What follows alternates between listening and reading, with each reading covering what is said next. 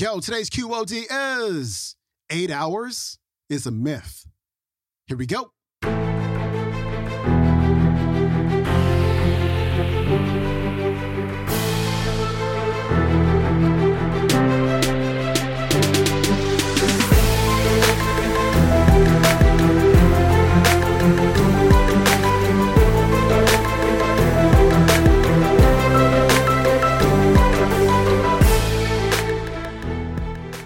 Welcome back to the Quote of the Day Show. I'm your host, Sean Croxton of SeanCroxton.com. We've got my main man, Dr. Michael Breus, also known as the Sleep Doctor, on the show today.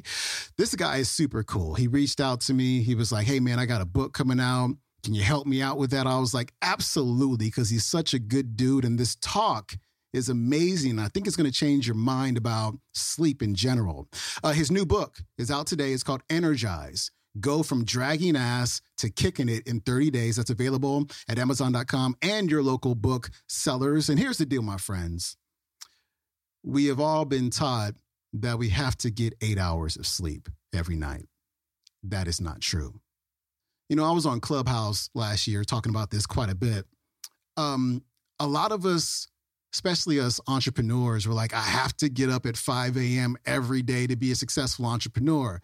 That's not true because there's actually something called chronotypes. Like everybody has a genetically determined sleep type, which he's going to break down right now. Now, if you're a, a wolf or you're a dolphin, waking up at 5 a.m. doesn't go very well with your sleep type. And so there's a lot of people out there who are just like mad at themselves, like, why can't I do this 5 a.m. thing? Because it just doesn't work for you. It's not the way that you're wired, and that's okay. It's perfectly okay. And so the doctor is going to bust that myth of eight hours. He's going to talk about your sleep type. He's also going to help you to figure out when you should consume caffeine so it doesn't interrupt your sleep. Dr. Michael Breus, coming up. So we know that the average sleep cycle is how long? 90 minutes. We know the average person has how many? Right? So five times 90 is, I didn't tell you there was gonna be math this early in the morning, did I? Five times 90 is 450 minutes divided by 60 would be seven and a half hours. So let me be clear eight hours is a myth. The math doesn't even work, okay? Everybody's sleep need is individualized, and I'm gonna show you how to figure it out. You take your socially determined wake up time, you take those seven and a half hours that we were just talking about, you count backwards from when you wake up, and this becomes your new bedtime.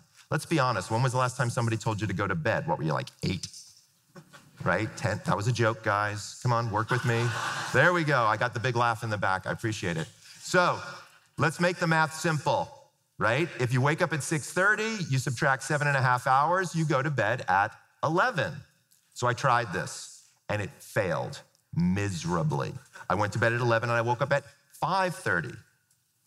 You guys don't know me very well. I'm a night owl. Okay, the only thing I hate more than mornings are morning people. They're just so damn chipper in the mornings. Like, I'm not that guy, okay? So I certainly wasn't interested in being awake at 5:30 in the freaking morning. So I went to bed at 11, woke up at 5:30 again, said, "All right, I'm going to go to bed at 12, see what happens." Went to bed at 12, I woke up almost on the nose at 6:30, right? So my sleep cycle turns out to not be 90 minutes. It's like 81 minutes. Michael, how did you figure that out? Guys, I work in a sleep lab. It's not hard for me to figure that stuff out, but you can do it with trackers. Um, there's actually a group here that I was talking to earlier that's got a really interesting uh, tr- sleep tracking device that's gonna be coming out. So there's a lot of things that you can do to learn more about how you can actually affect your sleep. And one of those ways is assessment.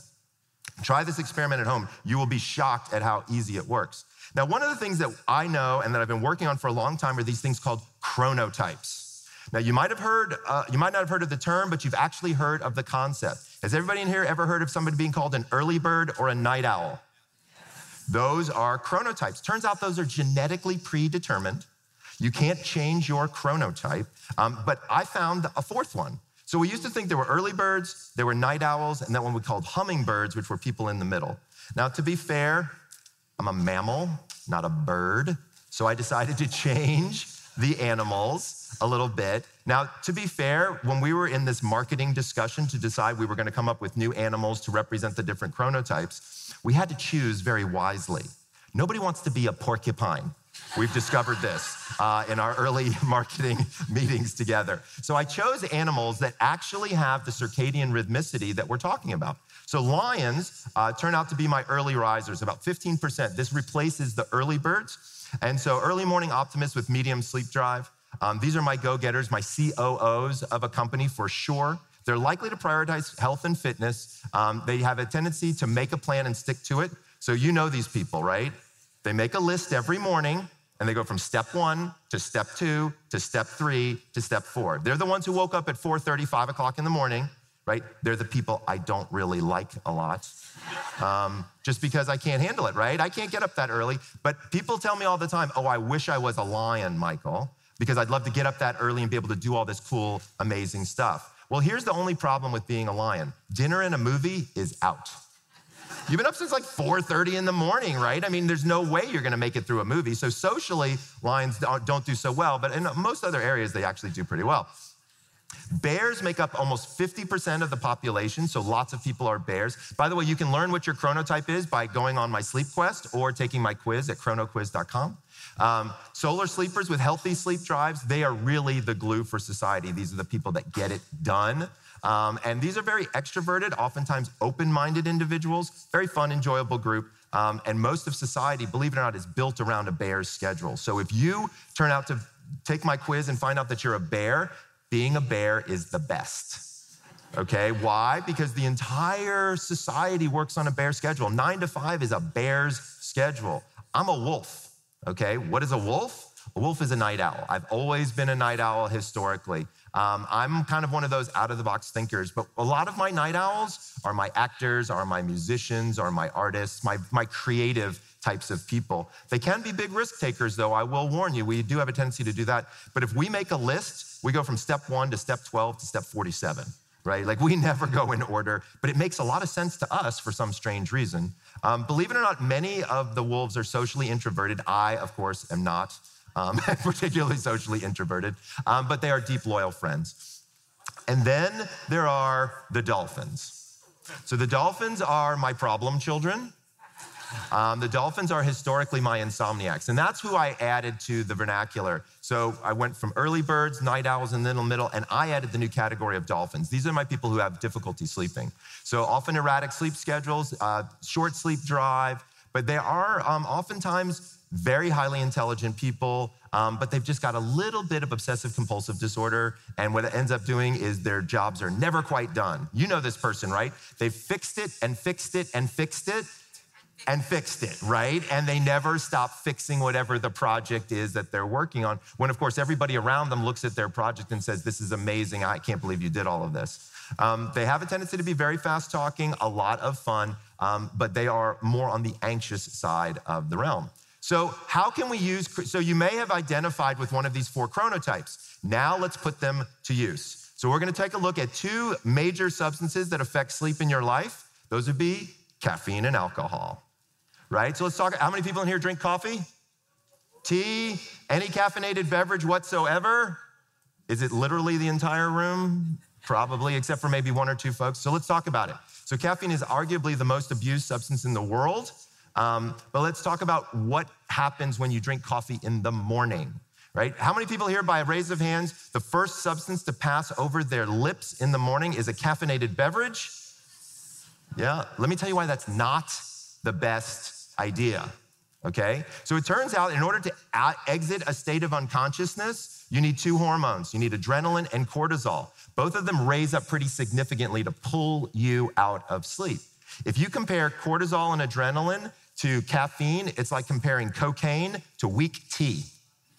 Okay? The, the amount of oomph that it gives you is completely different. For most people, where the very first thing they do is drink a cup of coffee, my guess is it's rarely just one, right? Because what happens is the effects of caffeine almost are diminished incredibly based on all the cortisol and adrenaline that's already in your system. So then you end up drinking more and drinking more, and then you get the side effects and things like that. However, if you just waited 90 minutes from the moment you opened your eyes, you're all thinking, huh, No freaking way, right? If you just waited 90 minutes, I promise you that what happens is your cortisol and adrenaline begin to naturally drop. Then, when you add caffeine there, it actually boosts the cortisol and adrenaline. You get a lot more bang for your buck by drinking a bottle of water first and then waiting that 90 minutes and then drinking that caffeine, all based on these hormonal rhythms. Um, there's also a, me- a, metabolic rhythm that's important to think about as well, which has to do with how long does caffeine stay in your system, right? Average half-life of caffeine is between six and eight hours, right? So I'm also recommending that you want to stop caffeine by about 2 p.m., right? Because what happens is if you stop caffeine at 2 p.m., then it gives you about eight hours till about 10, which remember is kind of the average amount of time when people go to bed. Now, let, how many people do we have in here? Probably like almost 200 people here this morning, right? So there's at least 20 people in the room right now, and here's what you're saying Huh, sleep doctor. He has no idea what he is talking about. I can have a cup of coffee at dinner and I can fall right to sleep. How many people in here think I'm full of it? Raise your hands. Come on, I know, I, I know you're out there. One, two, three, four, five, six, seven, eight. I, there's always 20. Eight, nine, 10, in this side, 11, 12, 13, 14, 15. Oh, here we go. 16, 17, 18, 19, 20, 21. Look at that. I'm pretty good at predicting these things. It's always 10% of the crowd who thinks I'm completely full of it. So let me tell you why I am right and you are wrong, okay? so here's the thing that's so fascinating about caffeine is many people have different caffeine sensitivities. I actually have a patient, if she has three chocolate kisses, she could be up all night. I got another patient that could drink a pot of black coffee and go right to sleep. So we, it turns out that there are different caffeine sensitivities. However, for all of those people that raised your hands, if you do have a caffeinated beverage late in the day, you may be able to fall asleep, but if I put electrodes all over your head and I look at the quality of the sleep that you're getting, I can guarantee you it's not good, right? So just because you can fall asleep doesn't mean that you're getting the quality sleep. We used to think of sleep only in minutes and hours. Now we need to really start thinking about the depth of our sleep. That's why tracking turns out to, and assessment turns out to be so important. So, what I decided to do was create times based on your chronotype of the best times for you to do certain things. So, these are your caffeinated times based on your chronotype. So, if you're one of my problem children and you're a dolphin, you can see what the best times are for you to drink caffeine. If you're a lion, a bear, or a wolf. Now, you'll notice wolves like me, we don't have caffeine after 2 p.m. because we're already awake, right? So, what we, we need caffeine early, we don't need caffeine late. Um, so it becomes very, very different very, very quickly based on your chronotype. So I wanted to give everybody my favorite caffeine hack. I call it the Napa Latte. If you want to take a picture, this is probably the thing to take a picture of. So if you have not gotten enough sleep and you are dragging it, here's what you do go out and get yourself a cup of black drip coffee, put in three ice cubes merely to cool it down slug it, drink the whole thing as quickly as you can, close your eyes immediately, and take a 25 minute nap. What? That's crazy, Dr. Breus. What are you talking about? I'll tell you what I'm talking about. Remember from my very first slide where I was talking about adenosine and caffeine and how they're so similar to one another? Here's what happens. When you close your eyes and take a nap, your, your brain starts to burn through some of that adenosine. The caffeine is literally waiting in the wings. When you wake up after 25 minutes, the caffeine hops in, you're good for four hours, guaranteed. Works every time. I've never had it not work for me.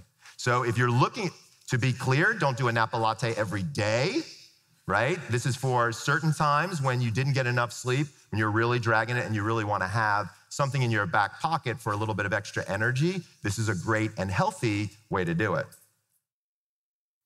That was Dr. Michael Breus. His website is thesleepdoctor.com. You can watch today's entire talk on the YouTube. It is called How to Be Better in Bed The Quest for better sleep. And don't forget his brand new book, Energize Go from Dragging Ass to Kicking It in 30 Days, comes out today on Amazon.com and your local book sellers. Hey, I actually uh, interviewed Dr. Breus about the power of when a few years ago. I think it was on Underground Wellness Radio or the Sean Croxton Sessions. I can't remember.